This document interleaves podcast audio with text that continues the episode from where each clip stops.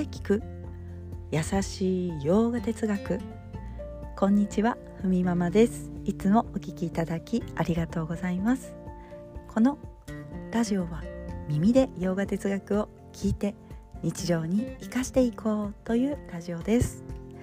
はいということで本来昨日が、えー、配信日でしたけれどもちょっとね私自分の体調不良でお休みさせていただきました。今日はもうね、えー、元気にはいおりますのでまた配信を続けていきたいと思います。ね、お待ちいただいた皆様申し訳ありませんでしたということではい今日のね、えー、ラジオに入っていきたいと思います。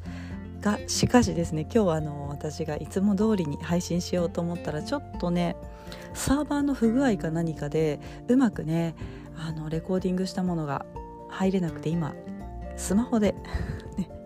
今あの撮っているんですけれどもちょっといつもと音声が違うかもしれませんがご了承願います。はいということで今日のテーマに入っていきます。え今日のテーマはバガバットギター14章行いをするというテーマでお送りします。はいということで、まあ、行いをする、ね、哲学的に言うと自分の意思で決めて実際に体を動かしたり言葉を使ったりしてアクションしますそしてその後の結果をね刈り取るまでが行いをするということなんですよね。まあこの行いというのは全部グナがやっていることですよというふうに14章らしい表現が書かれていますけれども、まあ、賢者というものはね自分の本質が分かっている賢者は行いというのは、ね、自分で考え決断し、まあ、行動する。その結果を受け取るということをねカルマと言います。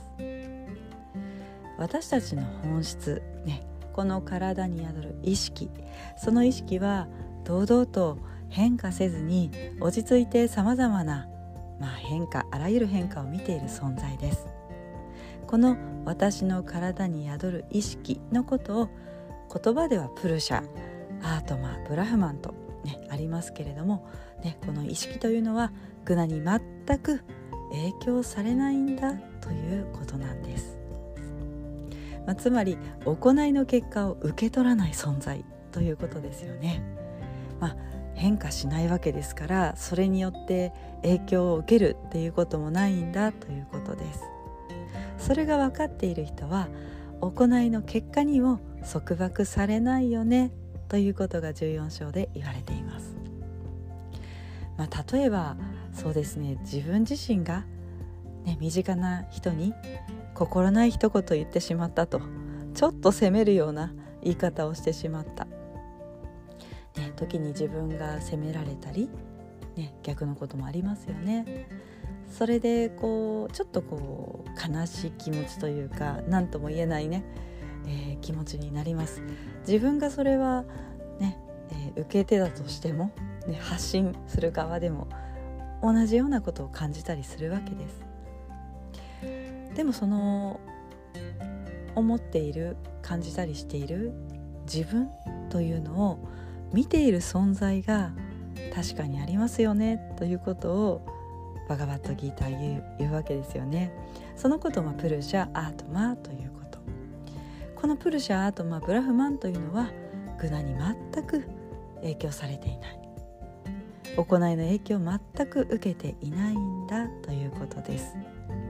まあ、確かにただ見ている側ですので、どんな気持ち今感じてるんだなとか私というのは今悲しいんだなっていうのをね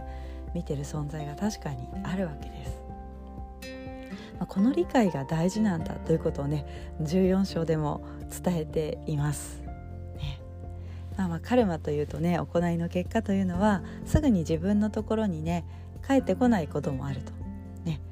行いしたらその結果がすぐに来ることもあれば来ないこともあるんだということはねバガバットギーターの中でも伝えられていますがまあまあ基本でも何かしらの形で自分にね返ってきますよねだからこうなんというかね、えー、ちょっとついてないななんて思ったらちょっと自分の過去のね至らぬ行いが今こうして結果として返ってきてるだけでそれを受け止めて、ね、自分はどういうところがちょっとね至らなかったかなというふうにまあまあ自分自身を振り返って反省すると、まあ、そうするとまた日々のね自分自身を前向きに持っていくことができますよね。いや本当にこの辺りのね考え方っていうのはバガバットギーターを通じて私自身もすごくねあのなんと楽しく取り入れるというか、まあ、自分の切り替えになりますよね。うん、切り替えてまたこう前向きに自分自身が動けるって結構心も軽いし体も軽くできるのでこの辺はねすごくバガバットギーターのその方法論っていうところをねあのすごく活用させてもらってます。はいちょっと話がそれましたけれども、まあ、私というプルシャアートマブラフマン、ね、ここを理解すると自分という見方が変わるよねということですよね。まあ、でも、ね、反対に行いしているのが自分だという、まあ、自我ですよね。これが強いと、まあ、そうとしか思えてないと行いと結果が終わることなく遠に続く、それは言い換えるならサンサーラという生と死の行いが生と死という行いが無限に続いていく、まあ、ループなわけです。ここからは自由になれないんだ、ね、ということを14章でも伝えています。自由になる方法は、ね、カルマを落とすことではなく私というプルシャアートマこの意識は全く、グナではないという理解をする、ね、これが大事だとまあ、カルマのね超え方っていうのは私たちが自分自身をどのように理解しているかその理解に基づいてるよということが言われるわけです。ね、このことはウパニシャットやバガバットギータヨーガスートラあらゆる経典の中で変わらずに伝えられていることです。まあ、それしかこう自由になる方法をヨガ哲学ではこう言っていないと言ってもいいわけですよね。まあ、反対にこの理解とは反対に、まあ、体を動かすハタヨガ、ね、体を整え心を整え呼吸を整えることで落ち着いた心を作ることができます、まあ、その心で瞑想してはっきりと自分自身の本質を知るアートマーを悟ることによって生と死から自由になっていくんだと、ね、なので結局、まあ、そうやって体を動かすハタヨガもステップとしては同じところを通っているわけです。まあ、自分自身の本質を知るんだ最終的にはというとこですよね。だからこうアーサナをただただ続けて修行したら